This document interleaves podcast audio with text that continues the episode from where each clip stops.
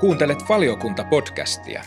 Olen toimittaja Ville Miettinen ja valiokunnassa ääneen pääsevät maamme kiinnostavimmat asiantuntijavieraat. Tilanne on meillä hallinnassa. Voidaan sanoa, että meillä niin paljon on ihmisiä tullut maahan, että varmaan tällainen laajamittaisen maahantulon kriteeri tässä kohtaa täyttyy ja, ja me olemme pystyneet hallitsemaan tämän järjestelmän kokonaisuutena sen. Ja se on erittäin positiivista ja erittäin myönteistä. Tervetuloa valiokunnan taajuudelle.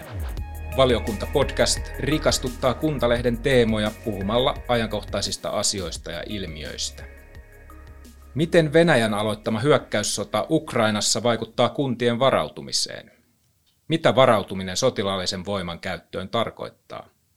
Miten kyberuhkiin voi varautua? Miten kuntalainen voi kehittää kriisikestävyyttään? Tässä valiokuntapodcastissa puhumme varautumisesta ja turvallisuudesta. Vieraanamme täällä Kuntatalon studiossa on varautumisen ja turvallisuuden erityisasiantuntija Ari Korhonen Kuntaliitosta. Tervetuloa Ari. Kiitoksia ja oikein hyvää päivää minunkin puolesta. Kiitos. Ennen kuin mennään keskusteluun syvemmälle, niin pitää ihan kysyä sun kalenterista ja työstä tässä viimeisen kuukauden aikana. Millainen mullistus tämä alkanut sota on ollut työn kannalta? No kyllä varmaan 90 prosenttia kalenterimerkinnöistä on, on mennyt uusiksi. Tietoa haetaan, sitä jaetaan. Tähän liittyy edunvalvonnankin kysymyksiä tuonne valtion suuntaan kunnista. Tosi monenlaisia asioita ja nämä vaikutuksethan ovat vasta niin kuin aluillaan, joten emme ihan tarkkaan edes tiedäkään, että mitä kaikkea tästä vielä seuraa, mutta tiettyjä niin kuin kehityskulkuja pystytään kyllä tällä hetkellä hahmottamaan jo. Hyvä. Mennään niihin vielä tässä keskustelun edetessä syvemmälle. Tosiaan Venäjän aloittama hyökkäyssota Ukrainassa heitti koko Euroopan turvallisuustilanteen uuteen tilanteeseen ja tämä muuttunut turvallisuustilanne tuntuu myös suomalaisissa kunnissa monin tavoin. Kunnat ovat totta kai pitäneet yllä kriisivalmiutta ja varautumista tähänkin asti, mutta tilannekuva on varmaankin muuttunut jonkin verran. Toteat Ari äh, huhtikuun kuntalehdessä, jonka teema on turvallisuus, muun muassa väestönsuojasta kertovassa jutussa, että Suomi on varautumisen mallimaa. Millä tavalla tämä, tämä näkyy, että Suomi on varautumisen mallimaa? No kyllä se näkyy siinä, että meillä eri toimialat ovat kuitenkin kohtuullisen hyvin varautuneita. Meillä niin kuin, iso joukko toimintoja on jo alun perin määrätty lakisääteisiksi ja siinä on aina se lähtökohta, että kyseistä toimintaa pitää pystyä, siitä pitää pystyä suoriutumaan kaikissa mahdollisissa olosuhteissa.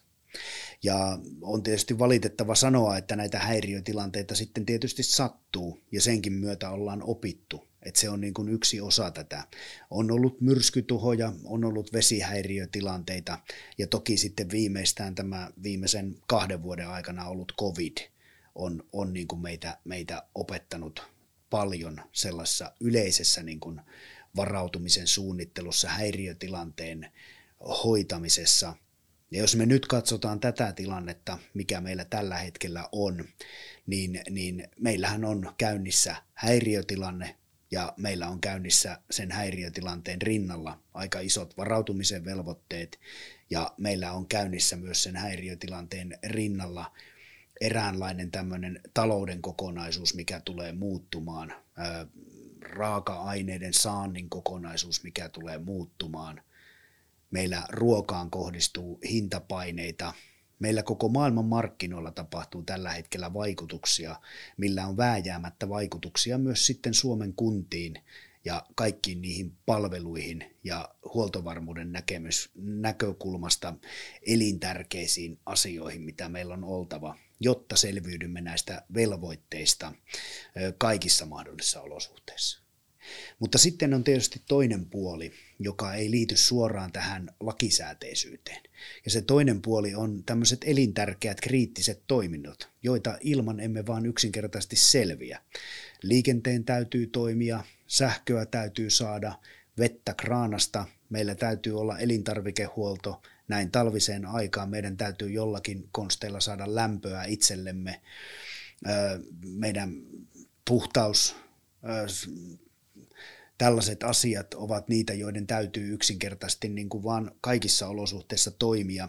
Ja siinä kohtaa tietysti ei ajatella suoraan sitten sitä lakisääteisyyttä, vaan siinä puhutaan sitten tällaisesta enemmän niin kuin kokonaisvarautumisesta, mihin liittyy myös se kansalaisten itsensä kyky hoitaa asioita, mutta myös erittäin tärkeänä osana kuntien kyky hoitaa asioita, koska kunta on usein myös se viranomainen, mikä on se kaikista lähin viranomainen sille kuntalaiselle. Että jos et oikein tiedä, että kehen täällä pitäisi ottaa yhteyttä, tai et kenties sitä tietoa voi vaikkapa tuolta verkosta jollakin hetkellä hakea, niin kyllähän se, se lähiyhteisö ja sen asioiden hoitaja löytyy sieltä omasta kotikunnasta.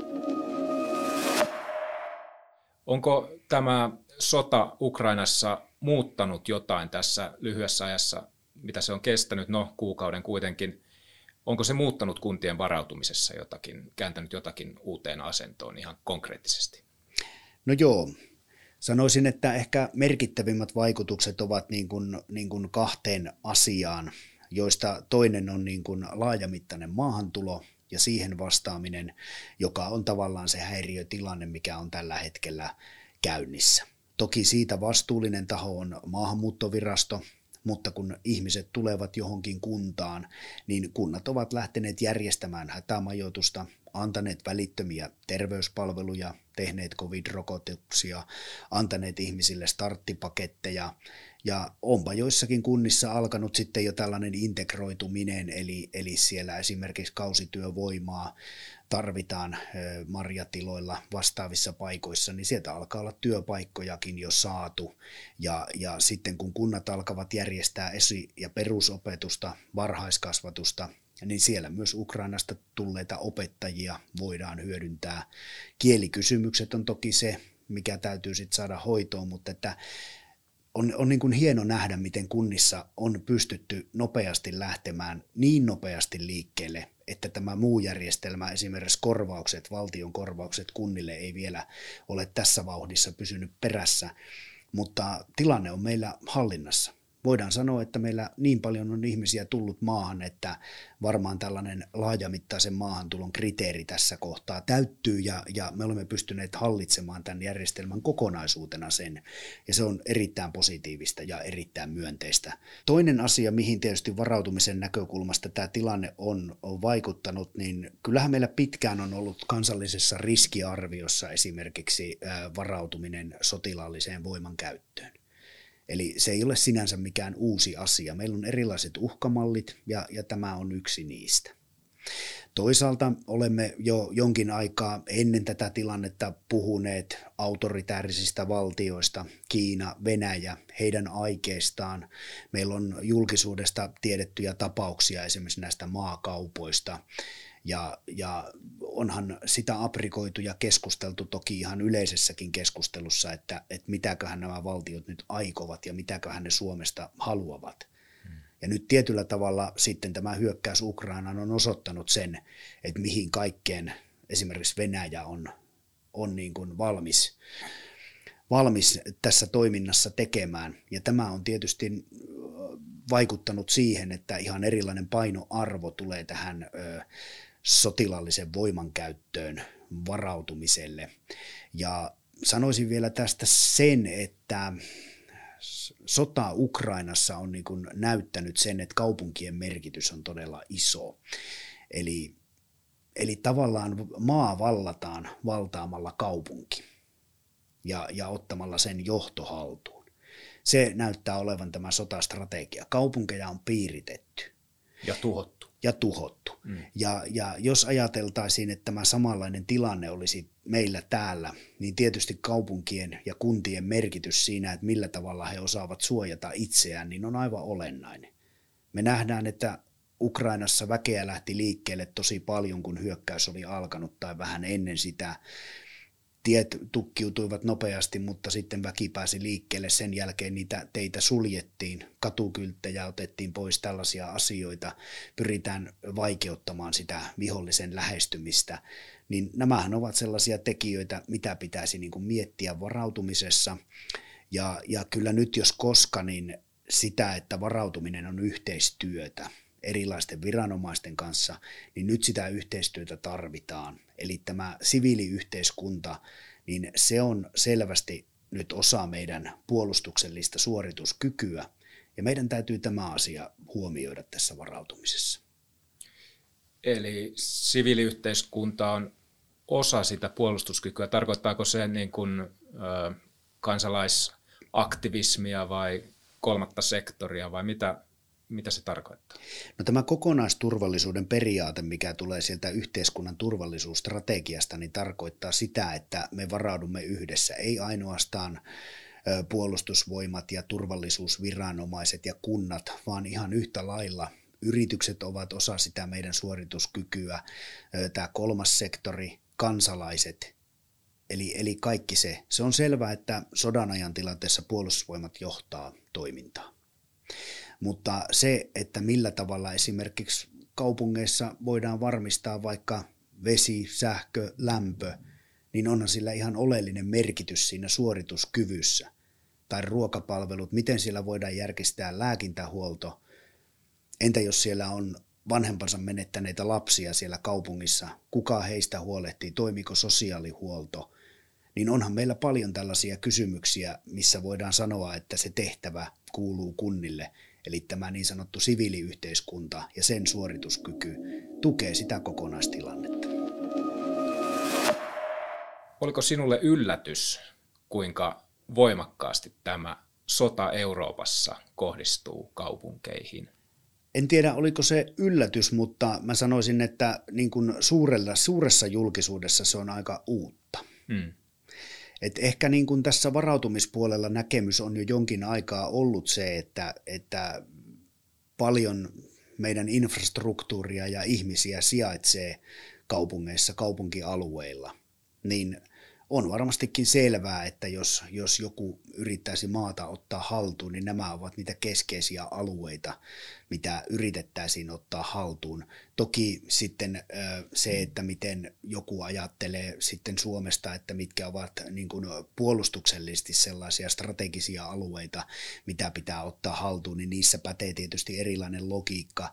Katsotaan tavaravirtoja, jonkun Suomenlahden merkitystä tavaravirtojen kannalta, tai, tai sitten erilaisten lentokenttien tai rajaylityspaikkojen merkitystä, niin nämä on sitten enemmän sitä sellaista niin kuin puolustuksellista strategiaa, mutta kyllä tämä, että miten siviiliyhteiskunta toimii, ihmiset liikkuu tässä maassa, niin, niin keskeiset asuinalueet meillä ovat kuitenkin näissä kaupungeissa. Ja ehkä oikeastaan yllätyksenä on varmaan tullut se, että, että tuolla Ukrainassa niin pormestarit, kaupunkien johto, heidän merkitys selvästi niin kuin tämän sotaviestinnän ja sellaisen henkisen kriisin kestävyyden, resilienssin kannalta on muodostunut merkittäväksi. Mm. Eli kansainvälinen media ei haastattelekaan sotakenraaleita, mm. vaan, vaan se saattaa haastatella pormestaria. Toki sitten maan presidenttiä, joka on, on tietysti siellä nyt varmasti suurin sellainen julkisuuteen erilaisten asioiden sanoja. Joo, kyllä. Olen joissain joitain Euroopan alue päätöksentekoelimien kokouksia seurannut ja tosiaan pormestarit ovat Ukrainan eri kaupungeista olleet siellä äänessä ja muutenkin tiedotusvälineissä. miten Ukrainassa on tosiaan nähty, että miten, miten se tavallaan kaupunkilaisten ja alueiden ylpeys ja omaan asiaan uskominen voi vaikuttaa siinä puolusta, puolustautumisessa. Ainakin tällä hetkellä näyttää siltä, että ukrainalaiset pystyvät pistämään hanttiin. Mainitsit äsken Suomessakin varautumisessa yhteistyön. Pystyvätkö kaupungit ja kunnat tekemään yhteistyötä tai tekevätkö ne jo esimerkiksi tämmöiseen sotilaalliseen voimankäyttöön varautumisessa? Kyllä ne tekevät yhteistyötä ja niiden pitääkin tehdä paitsi yhteistyötä toistensa kanssa, niin yhteistyötä kansalaisjärjestöjen kanssa, kuntalaisten kanssa, mutta yhteistyötä myös turvallisuusviranomaisten kanssa. Sanotaan, että kyllä kunnissa on arkea ollut jo se, että, että esimerkiksi onnettomuus, rikos, syrjäytymisen ehkäiseminen, päihdekierteen katkaiseminen, nuorten pahoinvointi. Tällaisissa asioissahan kunnat ovat jo varsin tottuneita tekemään yhteistyötä eri viranomaisten kanssa ja tällainen monialainen viranomaisyhteistyö on iso osa niin kuin tämän tyyppistä toimintaa. Mutta yhtä lailla nyt sitten tämä varautuminen, niin, niin matala kynnys. Meillä on aina ollut Suomessa niin kuin matala kynnys eri viranomaisilla ottaa yhteyttä toisiinsa. Ehkä osittain siksikin, että olemme pieni maa, niin, niin tunnemme aika hyvin toisemme ja se kynnys madaltuu sitäkin kautta. Ja yhteistyö on erittäin monissa häiriötilanteissa se keskeinen suorituskyvyn tunnusmerkki, että kukaan täällä ei pärjää yksin ja, ja sen takia tämä yhteistyö täytyy olla paitsi kansalaisten, järjestöjen, yritysten, mutta myös kunnan ja erilaisten turvallisuusviranomaisten välillä. Ja aina suora yhteys tietysti ihan päätöksentekoon saakka, että tämä koko meidän yhteiskuntamme puhaltaa näissä asioissa samaan hiileen, näin voisi sanoa. Tätä podcastia tallennetaan 30. päivä maaliskuuta ja edellisenä päivänä eli eilen – suojelupoliisi tosiaan tiedotti, että Venäjä todennäköisesti kohdistaa Suomea vastaan kyber- ja informaatio-operaatioita. Tästä jo Kuntaliiton blogeja seuraavat ovat ehkä saaneet vihjeä aiemmin maaliskuussa, ihan siellä maaliskuun alkupäivinä, kun sota oli raivon reilun viikon. Kuntaliiton tietoyhteiskunta-asioiden johtaja Tommi Karttaavi kirjoitti blogissaan, että lähiajat tulevat varmuudella olemaan erittäin opettavaisia ja huolestuttavia kyberturvallisuuden kannalta lainaan karttaavin blogia.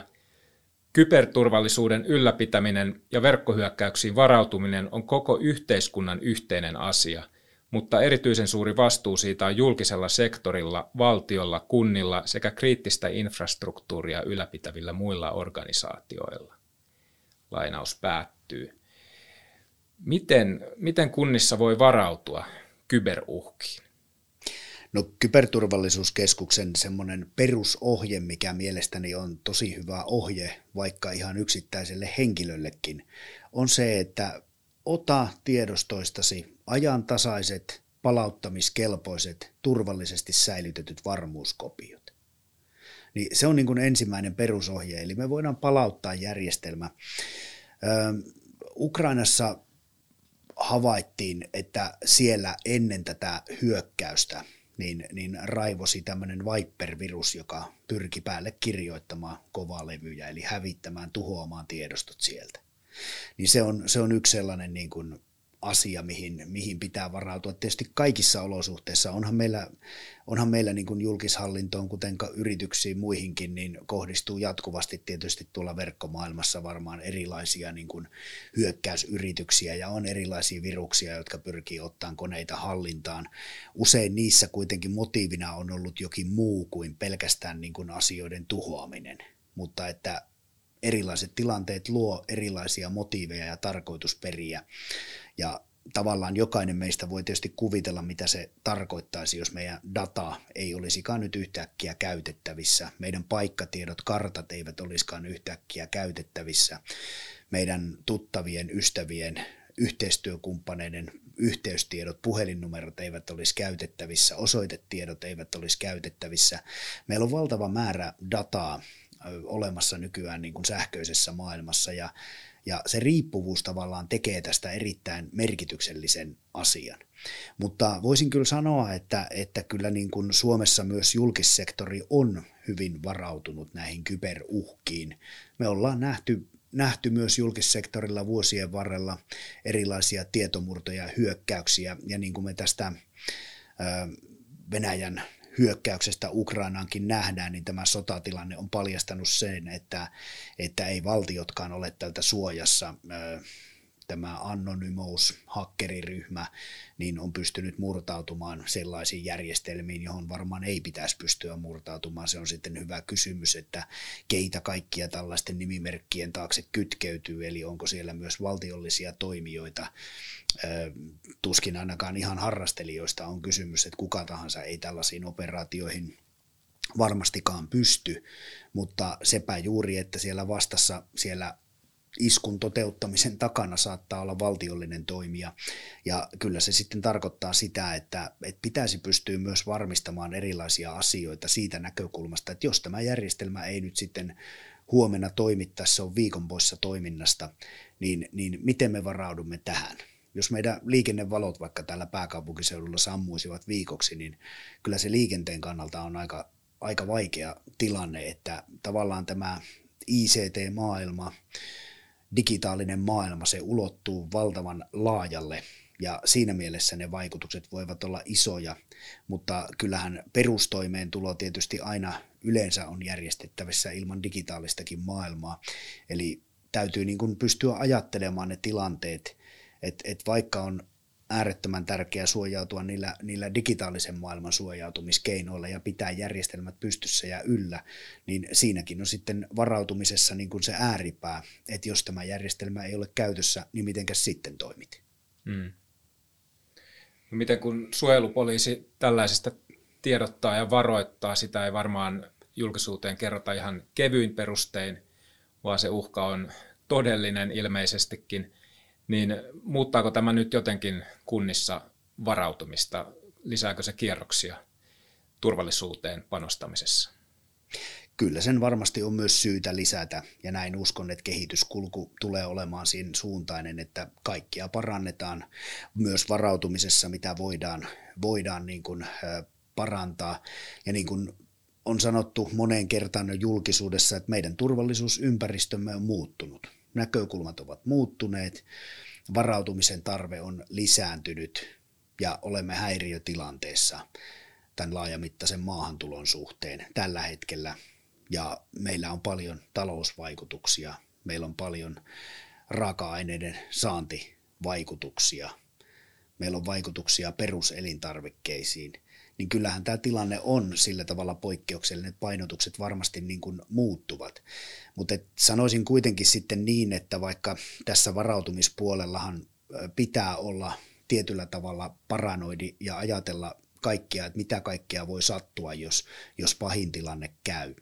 Niin huomioitavaa on myös se, että, että kyllä tämä ihmisen niin kuin resilienssi, eli, eli kyky palautua niistä aiheutetuista muutoksista on myös hyvin iso, ja yhteiskuntien ja yhteisöjen kyky palautua niistä vaikutuksista on, on niin kuin iso ja monen asian covidinkin aikana on löytynyt kompensaatio, on löytynyt erilainen tapa tehdä asioita ja kyllä se minun mielestä rohkaisee meitä myös siihen, että tapahtuu mitä tahansa, niin meillä on kyky palautua ja kyky selviytyä. Tosiaan covid, sen vaikutukset, niistäkään ei vielä tiedetä mitä kaikkea se aiheuttaa ja se on myös ollut henkisellä puolella erittäin raskaiden, raskaiden asioiden aiheuttaja, stressa, stressin, mielenterveyshäiriöiden. Samoin sota, se järkyttää suomalaisiakin tietysti kovasti ja pelottaa suomalaisia. Voivatko kunnat jotenkin edistää kuntalaisten henkistä varautumista ja kriisikestävyyttä? Tai tulisiko kuntalaisten ehkä jotenkin itse valmistaa itseään varautumaan kaiken varalta? Mm. Molempia sanoisin, että pode ok. Eli, mm. eli kyllä kunnilla on mahdollisuus vahvistaa tätä resilienssiä, henkistä kriisinsietokykyä sillä, että tehdään asioita yhdessä, varaudutaan yhdessä, kerrotaan siitä, että missä näitä väestönsuojapaikkoja on, kerrotaan siitä, että ne on käyttöön otettavissa nopeasti, kerrotaan siitä, että nyt varaudutaan, tehdään niitä oikeanlaisia suunnitelmia. Ja kerrotaan, että ihmiset ovat kuntalaiset erittäin tärkeässä osassa tässä kokonaisvarautumisessa ja siinä, että me kaikki tiedämme, että kuinka pitäisi sitten toimia, jos jotakin tapahtuu ja sattuu, niin, niin nämä ovat niin kuin niitä tärkeitä tietoja, mitkä luo sitä turvallisuuden tunnetta. Julkisuudessahan oli, oli myös tietoja siitä, että miten vaikkapa omakotiasukas voi vahvistaa vaikka kellariaan, tehdä väliaikaisen väestösuojan sinne. Me nähdään tuolta Ukrainasta, että jossakin kaupungeissa ihmiset ovat teipanneet ikkunoitaan vaimentaakseen tärinävaikutuksia, mitä pommitukset voivat aiheuttaa. Eli, eli paljon, paljon voidaan tehdä semmoista niin kuin omaakin valmistautumista ja varautumista ja näkisin, että tässä vaiheessa tämä oma valmistautuminen ja varautuminen on varmaan vasta niin kuin alkutekijöissään. Et niin kuin sanoin, että jokainen meistä voi tallentaa ne omat tiedostonsa tuohon ja jokainen meistä voi ajatella, että mitä ruokatarvikkeita tarvittaisiin, että pysytään 72 tuntia, eli tämä kolmen vuorokauden malli, pystytään olemaan missä tahansa olosuhteissa onko meillä kaupunkiasukkailla vielä lapioita, kirveitä, sahoja, millä pärjättäisiin vaikka tuolla luonnon keskellä. Tämä kansa on aina pärjännyt luonnon keskellä ja osannut elää ja olla metsissä, niin kyllä se meillä on geeneissä, niin me osaamme sen tänäkin päivänä, mutta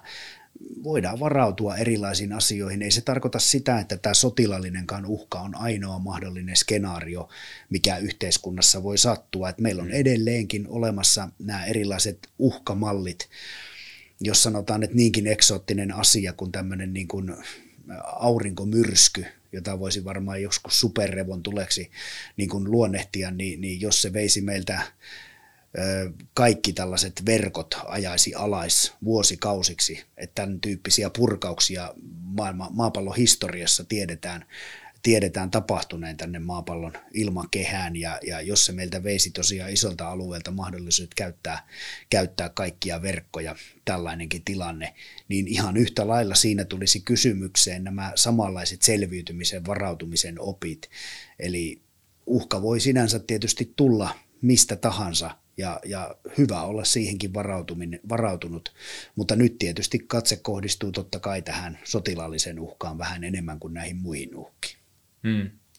Nämä tavat, joita tässä edellä esittelit, tuovat mieleen tosiaan tuoreen kuntalehden, jossa on laajassa haastattelussa Kotkan kaupungin riskienhallintapäällikkö Ritva Kiiski, joka korostaa tämmöistä arkipäiväistämistä, asioiden arkipäiväistämisestä päiväistämistä liittyen ää, turvallisuuteen ja riskienhallintaan, niin siitäkö, sekö on niin kuin, se on ilmeisesti hyvä tapa tottua siihen. Kyllä, ja hyvä tapa ajatella sitä, että, että mitä minä ja mitä perhe tarvitsee tänään, mitä, mm. siinä, mitä naapurusta tarvitsee tänään, mitä me tarvitsemme niin kuin yhdessä tänään, että tämä päivä pärjätään. Mm mitä me ehkä tarvittaisiin huomenna, mitä me tarvittaisiin ensi viikolla, jos tämä ja tämä ja tämä asia ei olisi käytettävissä. Mm. Ja juuri tämä tämmöinen niin kuin arkipäivän ajattelu johtaa niihin yksinkertaisiin asioihin, että me monesti huomataan, että kun elämästä niin kuin joku asia yhtäkkiä puuttuu, niin että kuinka iso sen merkitys on olisi. Et henkilökohtaisesti voisin sanoa vaikka, että tämä paikkatiedon katoaminen tai GPS-signaalin katoaminen tuolta kartoista niin olisi, olisi järkytys, että käytän niitä niin paljon. Mainitsitkin tuossa äsken Ukrainasta tulevat pakolaiset ja sen vaikutuksen ja sen toisaalta, miten heitä on onnistuttu jo jollain tasolla integroimaan yhteiskuntaan. Millainen apu tällä varautumisessa tähän pakolaisten tuloon on ollut kokemuksilla vuodesta 2015, jolloin muun muassa Syyrian sisällissota ajoi pakolaisia liikkeelle ympäri Eurooppaa? No kyllä sillä on ollut selvästi merkitystä, eli, eli ihan sellaista viestiä on jopa kunnista tullut, että, että me osaamme tämän nyt, että me olemme nähneet tämä ennenkin. No vaikutukset eivät silloin joka ikiseen kuntaan ulottuneet, eikä ne ulotu nytkään, ja jokainen tilanne on omalla tavallaan erilainen, mutta se peruslähtökohta, että kun ihmisiä tulee, niin heidät kyetään majottamaan, heille kyetään antamaan niitä alun peruspalveluita kyetään ottamaan jopa huomioon, että minkälaisia tautitilanteita vaikkapa Ukrainassa on ollut. Tai kyetään katsomaan, että jos heillä on lemmikkejä siellä, niin voisiko näissä lemmikeissä olla myös sellaisia sairauksia, mitkä, minkä leviäminen voidaan sitten ennaltaehkäistä. Esimerkiksi tämä multiresistentti tuberkuloosi, mitä Ukrainassa esiintyy enemmän, niin se, että me pystytään nämä kaikki asiat siinä alkuvaiheessa jo katsomaan, niin nämä ovat varmaan sellaisen niin kuin kehityksen tulosta, että osataan huomioida, huomioida hyvin laajasti erilaisia asioita tässä maahantulotilanteessa. Se on tietysti sitten aina sellainen kysymys, että kun meillä on olemassa vastaanottokeskusverkosto, niin sillä vastaanottokeskusverkostolla on tietty kapasiteetti, minkä se kestää. Ja nyt meillä on ehkä tämän päivän tilanteen mukaan varmaan 15 000 henkilöä rekisteröitynyt tähän tilapäiseen suojeluun. Meillä on myös se tilanne, että ihmisiä liikkuu paitsi kaupungista toiseen, niin liikkuu myös Suomesta ulospäin. Eli Ukrainasta voidaan tulla EU-alueelle biometrisellä passilla ja mm. liikkua ihan normaalisti ja vapaasti ja silloin rajalla ei tehdä mitään erityisiä tarkastuksia, vaan henkilöt ovat ihan turistin asemassa. Mm. Yksi selvästi seikka, minkä vuoksi ukrainalaisia on tullut Suomeen, niin Suomessa on ollut yli 7000 ukrainalaista jo niin kuin lähtökohtaisesti asumassa. Eli täältä löytyy aika monelle sukulaisia, ystäviä, tuttavia, joiden luokse voi mennä, jotka varmaan edesauttavat tätä integroitumista myös tänne. Ja kunnat hyvin nopeasti tietysti kohtaavat nämä ihmiset siellä, siellä arjessa ja tunnistavat, että nämä ihmiset tarvitsevat erilaisia palveluita, joita kunta on myös sitten ihan lainsäädännön nojallakin velvoitettu näille henkilöille antamaan. Ja tietysti sitten kun päästään tähän tilapäiseen suojeluun ja saadaan rekisteröityä henkilö, niin, niin siitä alkaa tulee terveys- ja sosiaalipalvelut tietyillä tasoilla. Voidaan ruveta katsoa sitä, että mitä tarvitaan esi- perusopetuksen osalta tilapäisessä suojelussa on myös se hyvä puoli verrattuna tähän turvapaikanhakuun, että, että kun turvapaikanhakija joutuu odottamaan sitä turvapaikkapäätöstä, niin mm. tilapäistä suojelua hakeva henkilö voi lähteä välittömästi töihin. Mm. Ja sillä on valtavan iso merkitys varmasti tämän integroitumisen näkökulmasta ja erityisesti nyt, kun kesä lähestyy ja tarvitaan kausityövoimaa, mitä on ollut vaikea saada, niin, niin tässä on tietynlainen win-win tilanne kyllä kyllä käsillä, että, että meillä on tätä työvoimaakin tässä nyt sitten, sitten saatavilla ja tämä integroituminen, sopeutuminen alkaa nopeammin. Mä näkisin niin, että nämä käytännön toimet ovat niin kuin tässä ensimmäisessä vaiheessa se tärkein asia, että ne hoituvat. Ja kyllä me sitten jälkivaiheessa varmasti tässä yhteiskunnallisessa keskustelussa ja päätöksenteossa niin pystymme luomaan ne mekanismit, millä nämä asiat korvataan asianmukaisella tavalla. Että tietenkin kuntaliiton lähtökohta on se, että valtio tekee päätöksen, on tehnyt päätöksen siitä, että Suomi ottaa käyttöön tilapäisen suojelun. Mm. Ja jos se aiheuttaa kuntatasolla kustannuksia, niin valtion täytyy nämä kustannukset kompensoida kunnille. Mm. Mutta että tärkeintä tosiaan ensimmäisenä viikkoina on se, että järjestelmä toimii käytännössä ja korvausmekanismit pystytään katsomaan sitten myös myöhemmin. Ja niiden puolesta tietysti Kuntaliitto on kovasti paljon lähes päivittäin yhteyksissä meidän ministeriöihin ja, ja tekee siellä yhteistä valmistelutyötä ja ehdotuksia myös siitä, että miten nämä voitaisiin sitten käytännössä toteuttaa. Hmm. Viime viikolla äh, valtion taholta arvioitiin, että tulevien ukrainalaisten määrän haarukka on 40 000-80 000. Se on aika iso haarukka.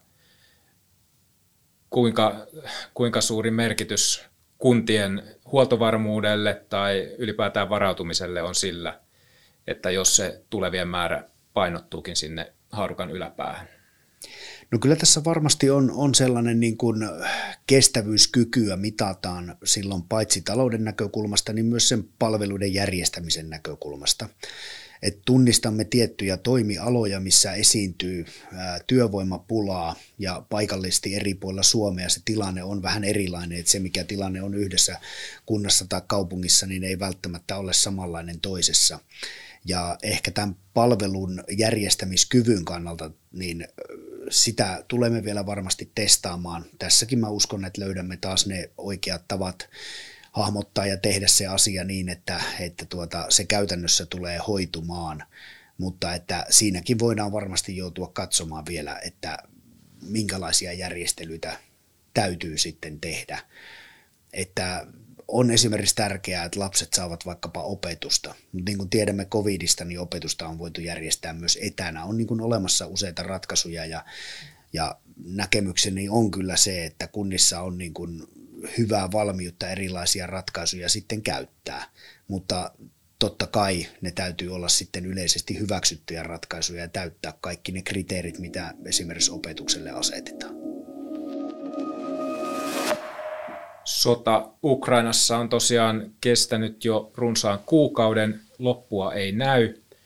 tulevaisuutta on mahdoton ennustaa kovin tarkasti ainakaan. En tiedä millaisia arvioitakaan tässä tilanteessa voidaan tehdä, mutta Ari Korhonen, miltä, miltä tulevaisuus varautumisen kannalta näyttää? Mitä skenaarioita olet piirtänyt mielessäsi? No joo, tämähän on, on mielenkiintoinen kysymys, koska tätä ennakointia täytyy tässä ohella niin kuin tehdä koko ajan. Ja se voidaan ainakin nyt, nyt niin kuin todeta, että tämä laajamittainen maahantulo tulee varmastikin jatkumaan, ainakin niin kauan, kun Ukrainassa tilanne on sellainen kuin se on. Sitten on hyvä kysymys, että, että kuinka moni palaa takaisin kotimaahansa, voiko sinne palata, minkälainen tilanne siellä on siinä kohtaa, kun sota päättyy, kuinka paljon sieltä on infrastruktuuria rikottu, onko siellä perheen isä tai poika tai vanhemmat vielä siellä Ukrainassa olleet, eli, eli minkälaiset nämä kiinnekohdat on, palataanko sinne vai tuleeko sieltä joku tänne ja elämä alkaa uudelleen täällä, niin se on iso kysymys, moniko jää tänne. Mutta se kehityskulku voidaan, voidaan hahmottaa, että lisää väkeä tulee.